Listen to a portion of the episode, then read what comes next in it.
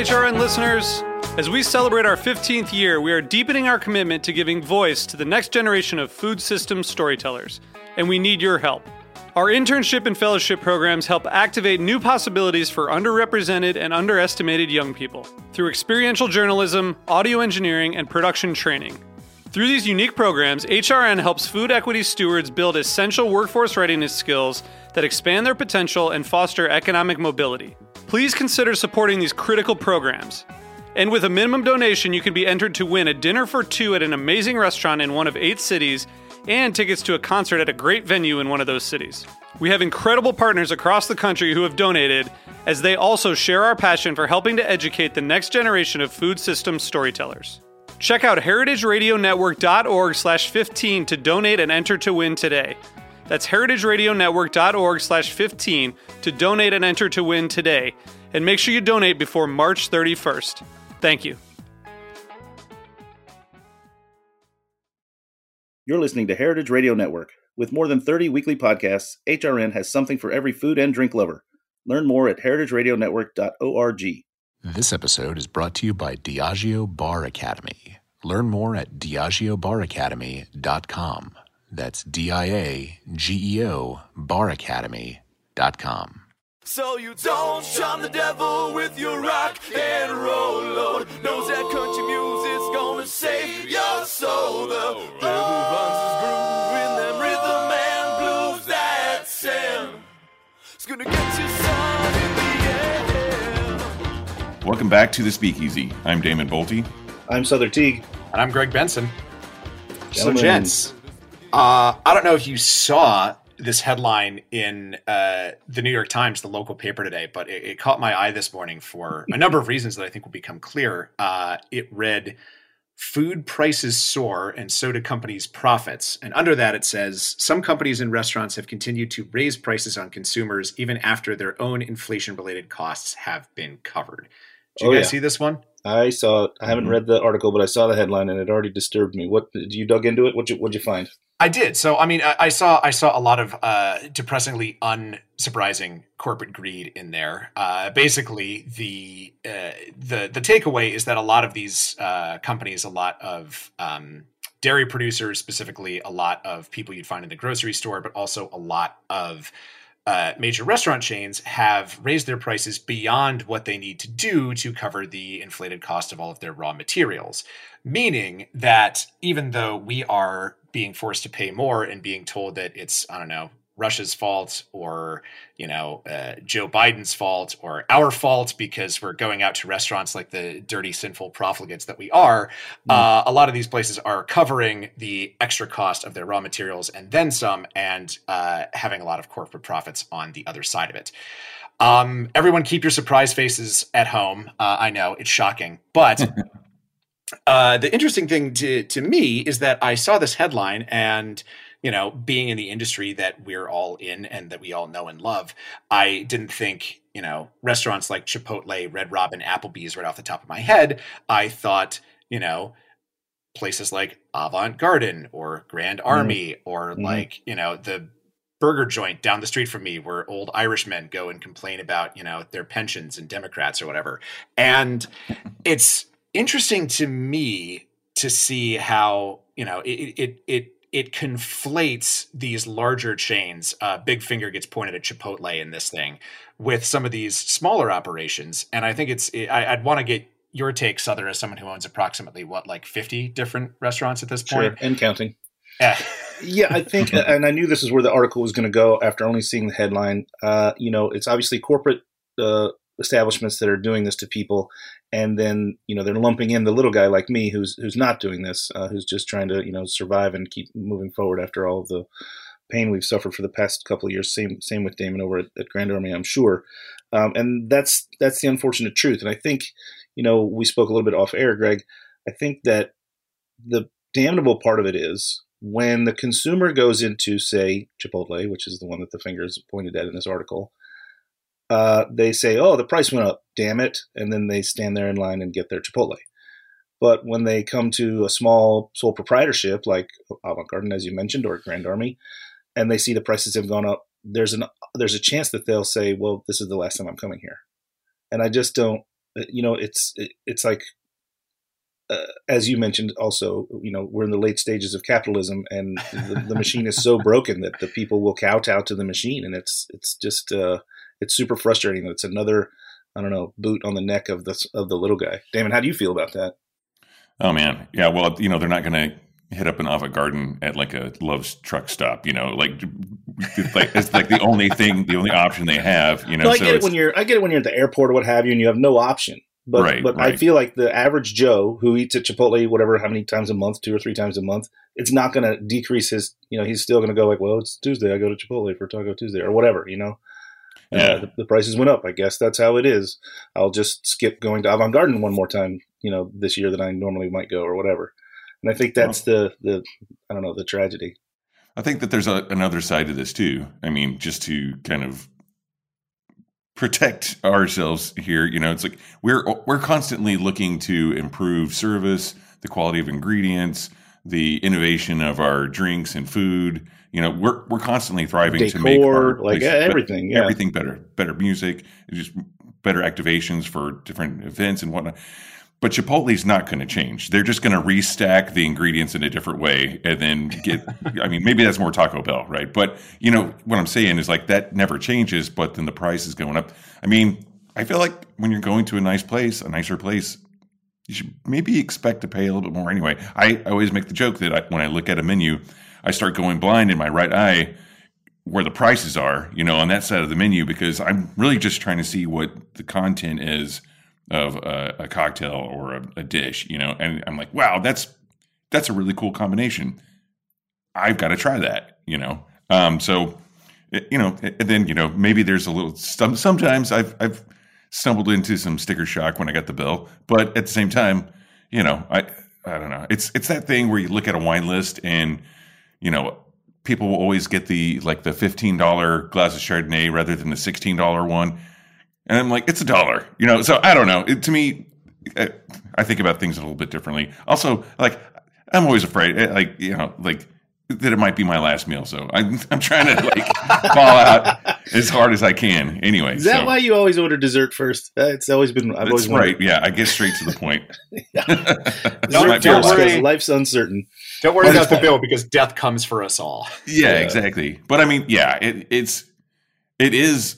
I feel like uh, you know people who like eat fast food a lot who are going to notice that twenty five cent markup. You know, and I remember like working in like my first like adult job at this like design and print place, and um, you know sometimes we would get we would designate some person to go out and get uh, pick up lunch for everyone from like some fast food place, and there was this one lady who like always wanted her exact change back. I was like, really? Just like Right. okay, like, and it was like that always like it still sticks with me, you know. It's Sure. like some people are really like penny pinching, and and then some people don't have a retirement plan like me. So, Right. you know, right. We're gonna pay for this behavior later. but it's it's inevitable that like this is going to happen, you know, especially with the big big people. It's just got you got to remember like shopping local, shopping small, you know, and you know supporting the little people uh, who are actually there for you and Right. want to you know be hospitable and they have the passion behind it to uh you know it's it's it's a dream trying to it's a dreamer trying to fulfill the dream of other people Yeah. Yeah. I, I think one of the unfortunate truths to that model, though, is that you know e- economy is uncertain for a lot of people, and uh, you know the economy of scale draws attention, and the fact that Mhm. you can get you know a quote unquote cheaper meal somewhere, uh, you know, takes your attention away from the. Uh, basically, what I'm saying is convenience costs less. Uh, the inconvenience of going to a local mom and pop shop and paying a little bit more it might not be so appealing when times are tougher. Well, Sother, Right. I'm not. I'm not even sure that it's a convenience thing. I almost feel like they exist in two different hemispheres in our brain, right? Like when I'm going out to a place, and I, I also have the uh, the right eye blindness phenomenon. You know, I'm not going there because you know I'm I'm hungry necessarily, even though I probably am. I'm going there because it's a luxury. It's fun. I'm treating myself. I'm celebrating something. experience Yeah. Whereas when I go to a Chipotle, I'm not going there for the experience. I'm going there because I'm a land mammal that runs on carbohydrates and protein, and Chipotle is there. Sure, And- it's fuel. It's fuel, not cuisine. It's uh, Yeah. yeah. And it's and it's kind of the fundamental problem with, at the risk of opening this can of worms, you know, uh, for-profit healthcare system because there really is no ceiling on what people will pay for necessities, right? Mhm. Like people will put a ceiling on how much they're willing to treat themselves for a luxury, but like for things like food and medicine that you need to survive, if you go up there and you order a burrito and they say that'll be $19, you'll get mad for a second and then the little outrage suppression cortex of your brain will kick in and be like and then you'll just be like do you take apple pay? Like it's Yeah. it's i don't know. What i'm saying is it's tough out there for the little guy. I will say however it, this the silver lining to this is one hopefully as we've mentioned uh you know maybe this will if if chipotle and red robin and applebee's get too expensive maybe people will actually go to like their local mexican place or their local burger place but Right. just Maybe for the tide me go the other way for once. yeah, but for me, selfishly, I have been for like 20 years the guy who doesn't get guacamole on his burrito. And for whatever reason, I have stood in a merciless shower of crap for this from all of my friends because I'm like, I don't really want to pay like an extra buck 25 for guacamole. And people are like, you're insane, you you cheap bastard. But now that it costs like five dollars, all of a sudden I'm like, told you so. So in the face of a collapsing capitalist system, I at least get to say I told you so. Well, but I don't know. I, now you're the now you're the dark cloud, and I'm the silver light. Right? oh wow! There's there's all well, yeah. So there, you're you're sleeping on your role here. Yeah. Um, I've been away for a few weeks. Sorry. just gonna say, just gonna say, just like in Pulp Fiction, everyone's got to know what a seven dollar shake tastes like. Just say it. Yeah. You know. This is true. again, it's about the experience. Anyway, um, I you know, I will say this, and just to kind of back you up, Greg, it's not from a financial point of view, but I think guac, and we can talk about this offline, but guacamole on a burrito. I mean, you just got like, I want more texture in my burrito. So, I mean, I, I would rather go with like fresh avocado than guacamole, Same. but that's a whole other show. Um, Yeah, that's our food like- show. yeah, we'll do that. We'll do that off air. But for now, for now, I want to make sure that we that we uh, give this person her due because we have a awesome, awesome guest, a bit of a of a celebrity Yeah. on our show right now. Perhaps even outside of the nerdy circles that we traffic in. Uh, Sother, who do we have joining us in the studio today? LP is here from, uh, well, I guess, uh, where do we say you're from these days? You're from Drink Masters, currently number seven show on Netflix. LP, welcome to the virtual studio. Hey everyone! So excited to be here. Thanks for having me. yeah. Yeah, Welcome welcome, back. back. Yeah, I'm excited. So you're you've been up to some pretty uh, cool stuff, uh, and it's got to feel kind of weird. I used to work in television, so I understand how things like this go. But you you're on Drink Masters, which is crushing it on Netflix, and it's all over my um, social media feed because, of course, I follow lots of things that are about the drinks world, and uh, everything that's popping up is all about Drink Masters. Um, but you filmed this thing almost a year ago, right? Yeah, we filmed a year ago out uh, right outside of Toronto. Wow. Oh wow. It was Cool. cold. Yeah, yeah. Talk to us a little bit about the experience. I don't know. uh, Did we decide off air before we got on? We're not going to give away any spoilers, right? No spoilers. The show was really released. uh, I'm kind of bummed, honestly, that Netflix opted to release it the entire show all at once. I would prefer it be dripped out week by week to build that anticipation. However, That's since fair. they dropped it all at once, I binged it, and I think I watched it all in three three days, I believe, because I'm invested in it. I, I know several of the competitors that you're up against, and um, you know, very cool show, modeled, I think, after you know Top Chef style yeah. um, and it looked really fun. Talk about the experience of of doing it and being up in Canada for however long you had to go up there for. For sure. I mean, I I certainly was intrigued by the competition element of this. I truthfully didn't even consider the television element until like a week ago. and so going into this experience, you know, I really wanted to figure out how I could continue to push myself to learn um, you know, integrating culinary techniques into what I do. Uh, while we were filming this, I was still at Silver Lyan as the R and D production chef, so it was very much aligned with the current work I was doing. Um, and when you watch the show, you'll see a bunch of different techniques and um, a lot of different expertise, which the versatility and the diversity in that realm for me, you know, not just culture, not just race, but expertise was so fun to see. Um, in every episode, I learned something from someone else, which I I really thought was very special. Um, I would say, you know, going into this, certainly did not consider the TV element, as I said previously. Um, and it's different, you know, you're competing, but you're also um, producing a television show, right? Um, and so, uh, any the advice I'd give for anyone interested in you know potentially doing something like this would be like stay true to who you are. Um, you know, be as prepared as possible and take advantage of the opportunity to really meet you know people who are are very good at what they do and care a lot about what they do. Yeah, I was uh, I was pleasantly surprised after watching the entire uh, season that um, there wasn't. It didn't seem to me anyway that there was a lot of the same sort of uh, tactics of editing that you get on a lot of the other uh, competition style shows like this. That you know usually there's like due to editing there's like a, a villain and a and a you know a king and a, a you know the yeah emerging, no archetype uh, anything yeah, really yeah, yeah exactly there really wasn't it, it really did seem to focus just on each person's individuality uh, can you talk about that a little bit? Yeah, you know, I appreciated that, especially because this was really a pivotal moment for the beverage community. It was the first time we could really showcase from beginning to end of process what we do on a day to day. We think of cooking shows, everyone eats food. Um, and they're very familiar with what mushrooms smell like when they're cooked, you know, and that um, that's very much p- penetrates our screens and hits our nose when we see that on TV. So, um, being a part of that process. You know when i you know episode one this isn't a spoiler i'm cooking pineapples. You we all know what cooked pineapples smell like and i think um, again it was you know these challenges are set up and designed. It's like 90 minutes for this challenge and I, i'm sure many people are very taken aback. They're like 90 minutes to make a cocktail. So um, a lot of the comments i'm getting are so positive and, and very appreciative of just being able to see a different part of what we do I will lean back again into the fact that, again, there's so many different styles of bartenders. Um, you won't necessarily see this in every bar you go in, but that's not even the point. The point really is that that end result you're getting when you are being served a drink at the bar has so much care and thought and process that you don't get to see on a day to day. So, yeah, this was really cool to be a part of. Yeah, there's actually, it's, I, I loved watching this show because I'm just going to tell you a quick quick thing uh, here.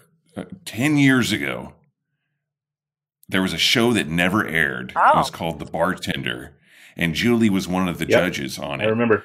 And I was a contestant, and there was like it started with like 25 New York City bartenders, and they just kind of cherry picked us uh, from the from the industry, and it was awesome because, like you said, getting to know other people. I mean, the, the one major thing about it what was a bummer was just waiting around for your turn, right? like in the green room, just like oh, you're getting like hyping yourself up. But it was great. I got to become better friends with a lot of people on the scene. But anyway, the it was called the bartender, and you know, it was the closest thing that I'd seen to a, uh show about drinks making.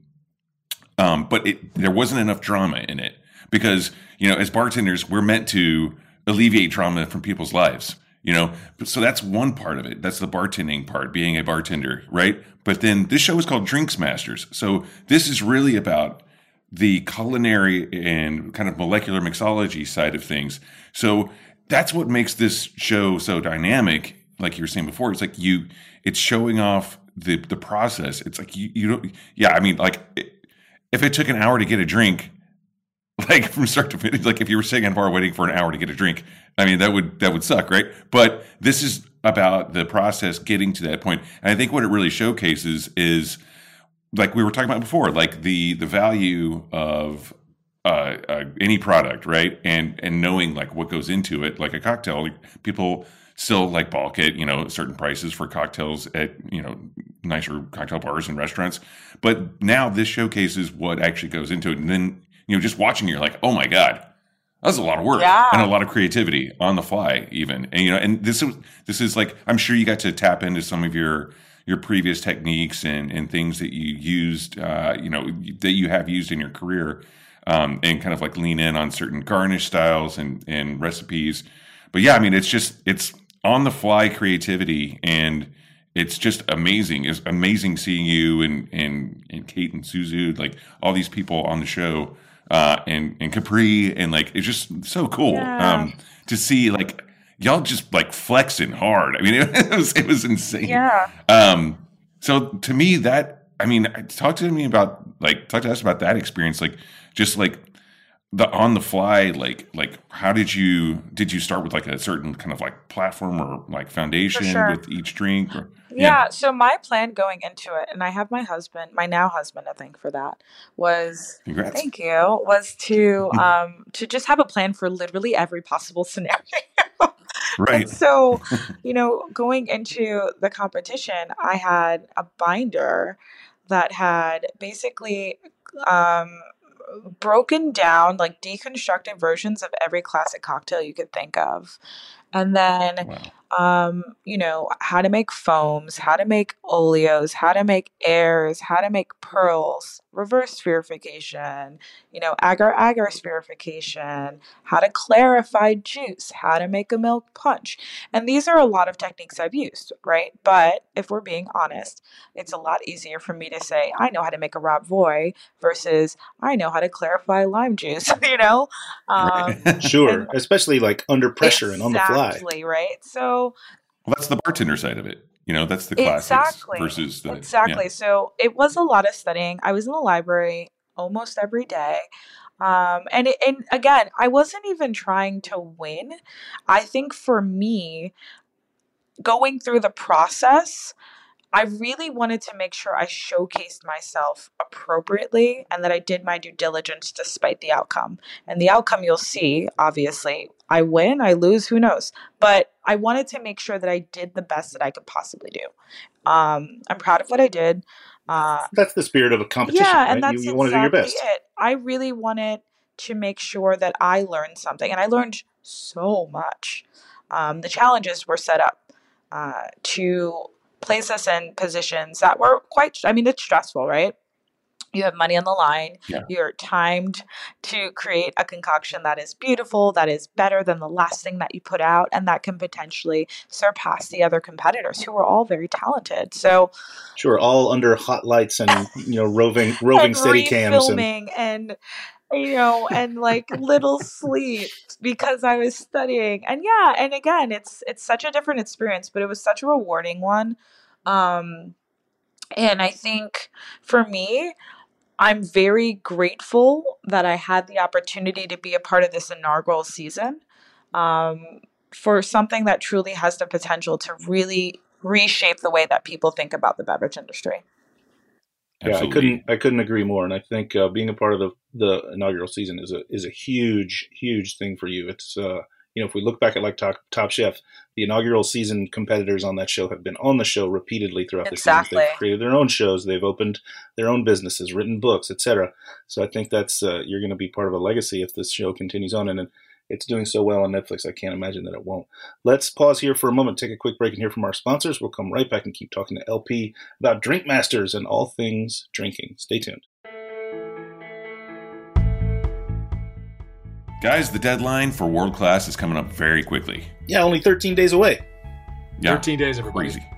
Yeah, it seems like just yesterday we were talking about last year's competition, but you have until the 15th of November to submit your application for USBG's Diageo World Class. This is like the biggest cocktail competition in the world, right? I think so. I mean, it might be getting nipped at its heels by Drink Masters. I don't know. uh, but uh, yeah, certainly the biggest one in our sort of niche of the world, right? The cocktail driven part of bartending. Uh, this year's competition is uh, the entry is centered around the spritz, and there's plenty of resources for you at uh, Diageo Bar Academy, right, Greg? Absolutely. I mean, there's anything you could possibly think of for any skill level is there, whether you're, you know, a first timer just kind of throwing your hat in the ring, or this is your, you know, 29th USBG presents World Class by Diageo uh, competition. Whatever level of skill you're at, there's a class and a resource in there for you. Um, there's ABV calculators, there are pour cost calculators, there's all kinds of things, not just for this competition, but just, you know, for the overall mechanics of making drinks and running a bar, which is cool. And, you know, as we like to mention, the barrier entry is low because it costs whatever Nothing. you're paying for Wi-Fi. Yes. Yeah, yeah. it's free. Uh, I again, I talk all the time about how that's my favorite part of the whole thing at Diageo Bar Academy. That it is absolutely free and on demand. You can go on there and take any of the classes, uh, view view any of the resources, download any of the products that they have to offer uh, at your leisure, and it's totally free. Uh, I, you can't you can't beat the price. Virtual bar. There's Oh, a and the new virtual virtual bar. bar. Yeah, yeah. we're moving into the techno age. Yeah, It's pretty incredible. I don't know if you guys have taken a look at it, but it's really cool to see. yeah, it is. Yeah. So if, like me, you're tired of Zoom happy hours where all of a sudden you log off and then you realize that you are just tipsy alone in your apartment, uh, go check out the virtual bar. Hang out with some people. See who's there. It's it's actually it's a it's a cool it's a cool resource and I've enjoyed it. Yeah, totally. Well, that's cool. I'm like, you know, I, I think what's fun about that too is, as we talked about on the show today uh, with LP, it's like you get to actually interact with other people who are like minded, and maybe you can learn something from the other people who are hanging out at the virtual bar as well as on the actual website. So definitely go and check out DiageoBarAcademy.com. Greg, that's That's- D I A G E O Geo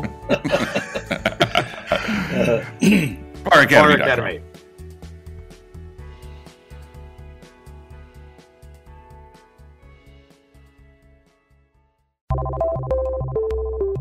Hello, everybody, and welcome to a brand new series on Heritage Radio Network called The Culinary Call Sheet, where we give a peek into the back kitchen of culinary media. I'm your host, April Jones. And I'm your co host, Darin Bresnitz.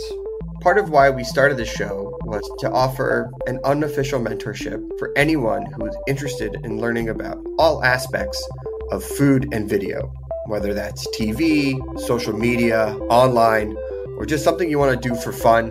Absolutely. What was once niche or a little silly, as I'm sure you remember, Darin, when we started out, Yes, ma'am. has now become such a massive playing field for so many creatives using food as the medium. It's something that has driven us professionally and personally for so many years. What excites me the most about this show is that we're going to sit down with some of the industry leaders to hear how they made it and what drew them into this industry.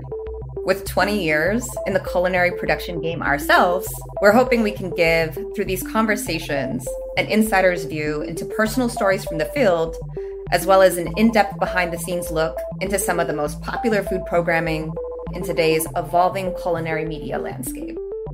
We'll be covering everything from how to style your food to how to license IP to developing your own ideas and some tips from the masters of how to host your own show. Yeah, it's a little bit of conversation, how to, and how do you do the things that you do in culinary media, which I'm so excited about. I love so many of the guests that are coming on this season. We have talent from Food Network, from Vice Media, Eater, Refinery 29. We've met some of the best people in the world, both in front of and behind the camera, and we're bringing them all together to share their stories, their delicious adventure, and their unique journey into this crazy world. So, to be the first to hear our episodes when they launch this fall, go to wherever podcasts are streaming and hit subscribe, and make sure to give us a follow at the Culinary Call Sheet on Instagram.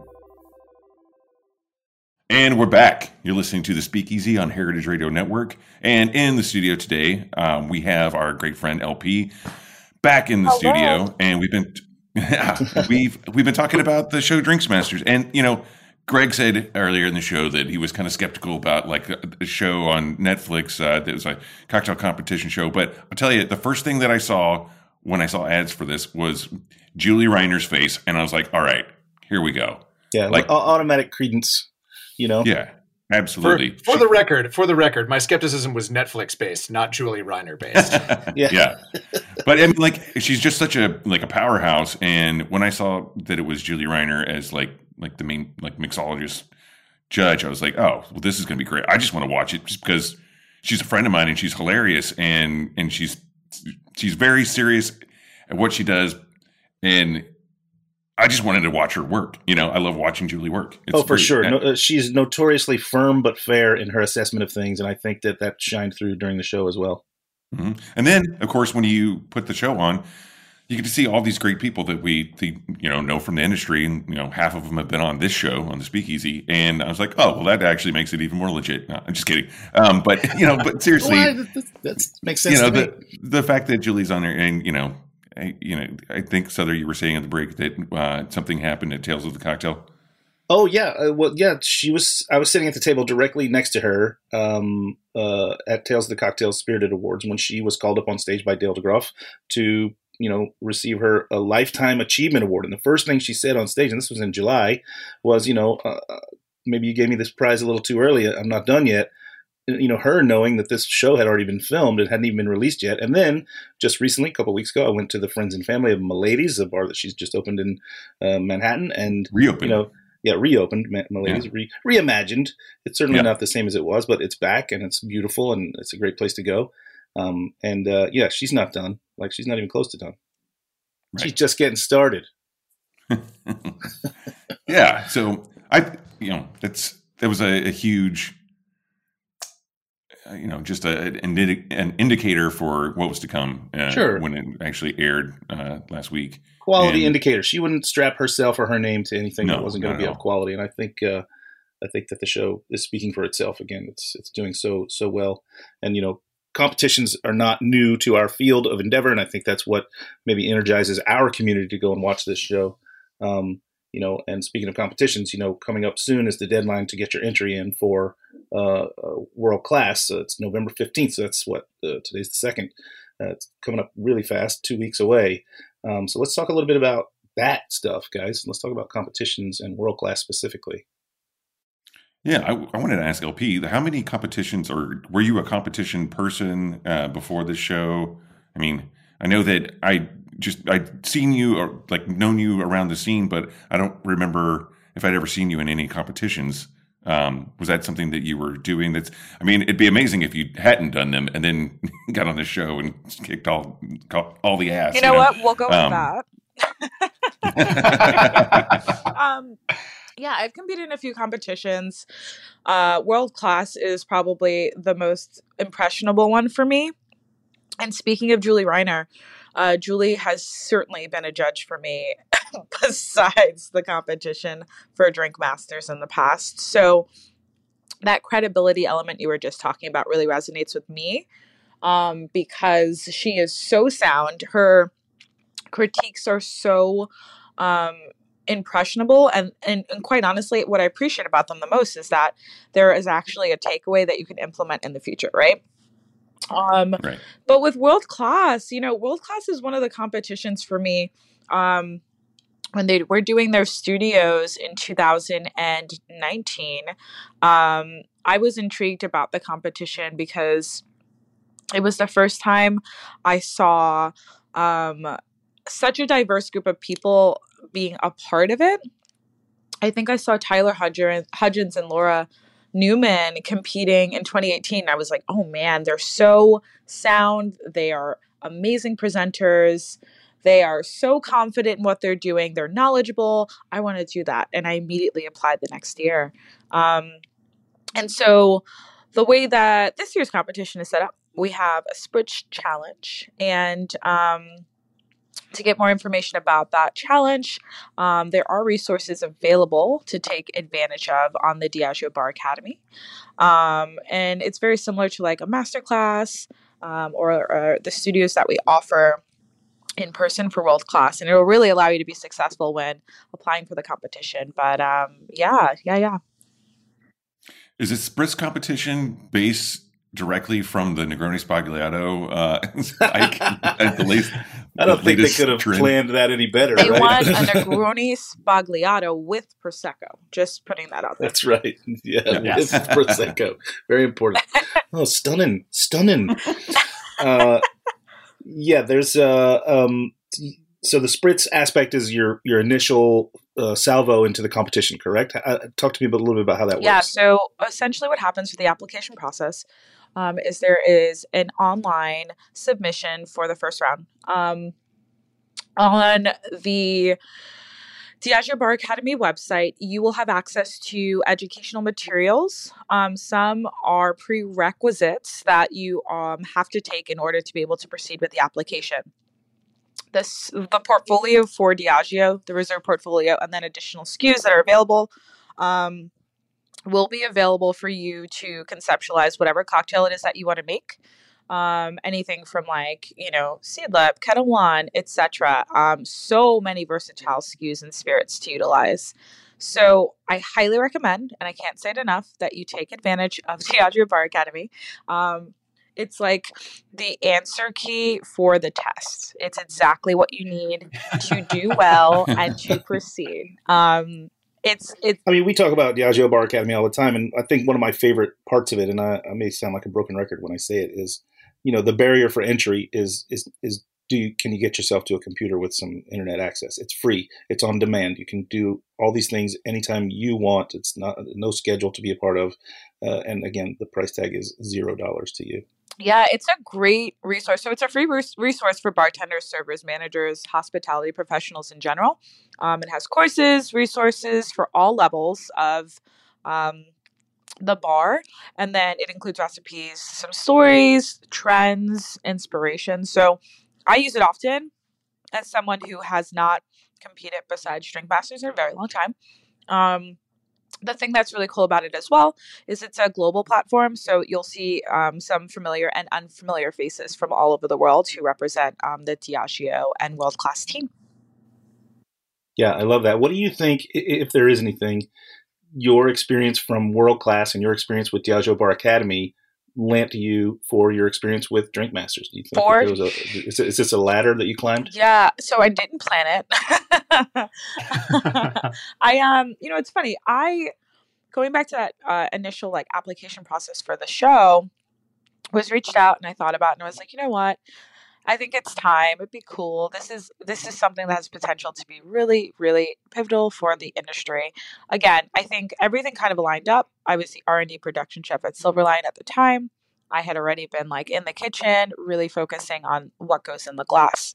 Um, the the most difficult part for me really was presentation and figuring out how to entice the guests, the viewers on the television, and the judges with a very beautifully plated cocktail, which is essentially what we did.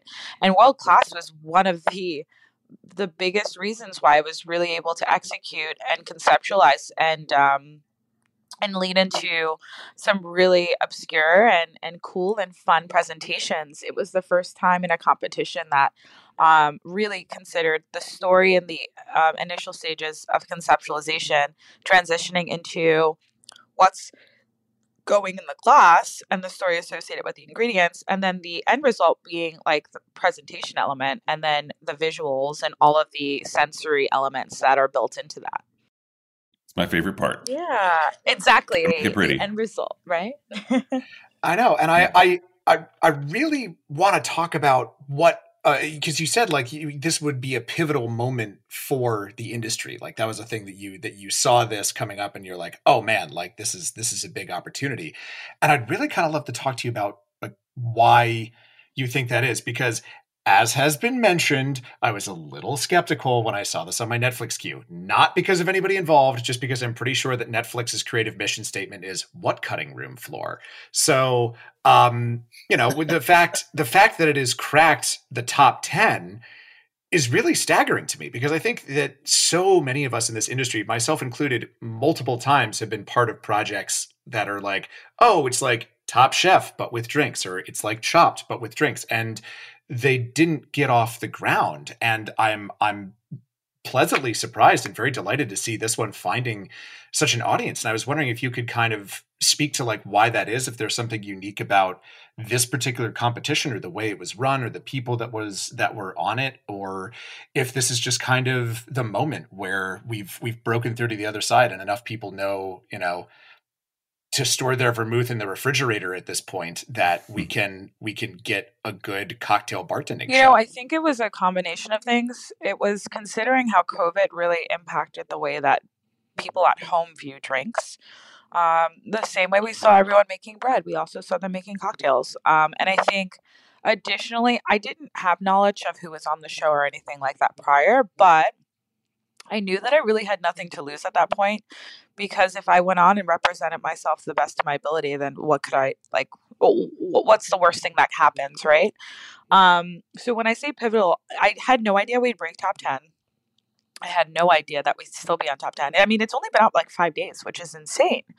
Um, and again, a message is flooding in. The events I've been doing and meeting people, they're like, you and everyone on that show are just amazing and it's it's allowed me to appreciate what you all do as bartenders so much more because for whatever reason there's a disconnect with chefs and beverage professionals um, i think for the longest time, you have things like Food Network and other, you know, networks that really do showcase chefs, um, which is a beautiful and wonderful thing. And it really is something that's normalized with viewers. Like, oh yeah, this is a respectable profession because I have an understanding of the process, right? Um, and I think again, my my hope is really that that is something that also relates to beverage professionals. And additionally, the thing that was really cool is just like you know, I'm a beverage consultant now. I was an R&D production chef. I'm sure those are things that people didn't even consider existed in our realm, right? They're just like, "Oh, you're a bartender," which I am. Um, but we do so much. There are so many options. There's so many things that we, you know, we advocate for and and that align with us and that um, you know, our passion projects, etc. And so again, I just hope that it doesn't stop here and that we can continue to find ways to allow the consumer to be a part of what we do on a day to day. I I love that you Yeah, brought brilliant. that up because you know it it has changed, right? Like I said, we've been trying to create some sort of bartending drink show for well over a decade now, and some have come and gone, some just kind of like failed. But like this one works because, as you put it, like COVID kind of changed the way that people perceive drinks because people started making cocktails at home, and a lot of people like there was one uh, person um, on the show who was a like a home mixologist kind of uh, uh, like internet bartender, right? And that would have never happened like five years ago if this show came out. You know, it would it would have been like, what bar do you own or work at, or you know, like it wouldn't have been open that way. But I think it kind of reminded me of like the like these like baking shows, right? And as you said, you know, you'd mentioned baking like um, I I made so many loaves of banana bread and sourdough, like everyone else, you know, at the beginning of the pandemic. Um, but you know, when you watch these bake specifically baking shows, it kind of opens it up more to, you know, there's certainly chefs and pastry chefs on those shows, but there are people who are just like home baking enthusiasts, right? And that's what's re- was really cool about this first crew on Drinks Masters too, right? I mean, No, I agree. My- and the other thing too is like I thought about this the other day, which is that even on those Food Network shows, occasionally they'll prompt them with cocktails. Right? They're like, okay, and Right. you have to make a cocktail to pair with this. Mm-hmm. Yeah, that, that that happened for a little bit, and then it kind of disappeared. You know, I used to work on a show on the Food Network, and we pitched. This is over twenty years ago. We pitched a drinking show, and we were promptly uh, shut down by the network because they said uh, basically, if if the viewer is watching you make something they've never heard of, you know, chicken tagine, they don't know what anything going on in there is, but they know chicken, so they'll stay till the end scene when you take a bite, and even though they don't know any of those flavors, they taste mmm chicken. But if you again take a sip of you know whiskey, sweet vermouth, uh, and bitters, and they don't know what what whiskey tastes like. They've never have even heard of vermouth. They've not got no clue what bitters are. They don't stop to watch you take a sip of that Manhattan. They've already changed the channel exactly because they have no no connection. And not everyone But I think drinks. that I think that it, it, most of the world doesn't. In fact, uh, shockingly low percentage of the world drinks. Um, so I think that you know just the right confluence of of uh, circumstance and the and the pandemic putting the folks who are interested in this, you know, seeking out knowledge on internet, social media, et cetera. You know, I did 42 Zoom classes during the pandemic, teaching people at home how to make drinks. Like, certainly there's a new level of awareness and knowledge that makes them able to say, Oh, I've had whiskey. Oh, I've heard of vermouth. I have a bottle of some kind of bitters. Now I'll stay to the end and see if they enjoy this Manhattan or not. Because I've never had a Manhattan, but I can kind of put it together. Yeah, I totally agree. And to your point, yeah, most of the world doesn't drink, which is, I think, amazing. Um, there is a challenge where someone makes an NA uh, beverage, which I think is so great, right? Like, I think that we, I, I personally, um, I try to be as inclusive as I can with everything that I do, and that also is involving um, options for folks who don't imbibe, right? Um, Yeah, absolutely. You want to make them feel just as welcome as anyone exactly. else. Exactly. We're not putting, you know, the NA drinks on the back with the kids drinks. Like that's not, you know, it, we're really we're still taking a lot of care and thought into what we do. Um and I think that's really important. I think that's why it's so cool that the spritz is the cocktail. Kind of going back to uh, Diageo uh, World Class, because a spritz can be as low or no ABV as you'd like. You know, So it's pretty pretty good drink to have on your side when you're. It's the drink I drink when I'm not drinking. Yeah, you know what I and mean? it's- Even though it has alcohol in it. it's absolutely a testament to your understanding of balance in a drink, of texture in a cocktail, and technical application. And not necessarily like, you know, making spheres, but what I mean is if you're putting um, a Seedlip in a cocktail, you have to be able to compensate for the lack of texture in that drink. Are you adding sugar? Is it a richer styled syrup? Is there carbonation in that to give it, you know, texture and effervescence? Like we have to manipulate um, some of the elements that we're lacking when we don't have alcohol in a beverage. So um, it will be really interesting to see, you know, what everyone makes. But I'm really excited. Definitely utilize the Diageo Bar Academy. As I said, it is the answer key to the test. Um, I wish I would have learned that sooner. um, but I think uh, it's a great, it's an amazing resource, uh, especially for the way that these challenges are designed. Yeah. I would ask um, a question before we wrap up here. Um, do you see yourself continuing on with competitions? You know what's so interesting about this? I thought about this the other day, and I was actually talking to Lauren Mote, and I said, "Hey, I have a question for you. You know, I love competing. I I always want to ensure that whatever it is I'm doing really aligns with me, and this did, right? Um, but I'm like, I don't know. There's something weird about being on a global platform and doing something like this, and then being like." judge in this competition or like you know like a you know an advisor in this thing and then competing so i don't know i guess we'll find out. Um i think my focus is definitely and certainly ensuring that i can use my resources my knowledge to help other bartenders um continue down the path of their careers. Um one of the best pieces of advice I ever got, or, or one of the things that was stated to me that resonates so hard is, you know, if I'm if I'm excelling, if I'm continuing to like break down barriers and climb the ladder, I don't want to look down at you. I want you to be right there with me. So I think that really is the goal for me to ensure that I can help in any way that I can, or I can continue to learn um, and take advantage of educational opportunities, and then continue to pass along any opportunities that come my way to others. Right.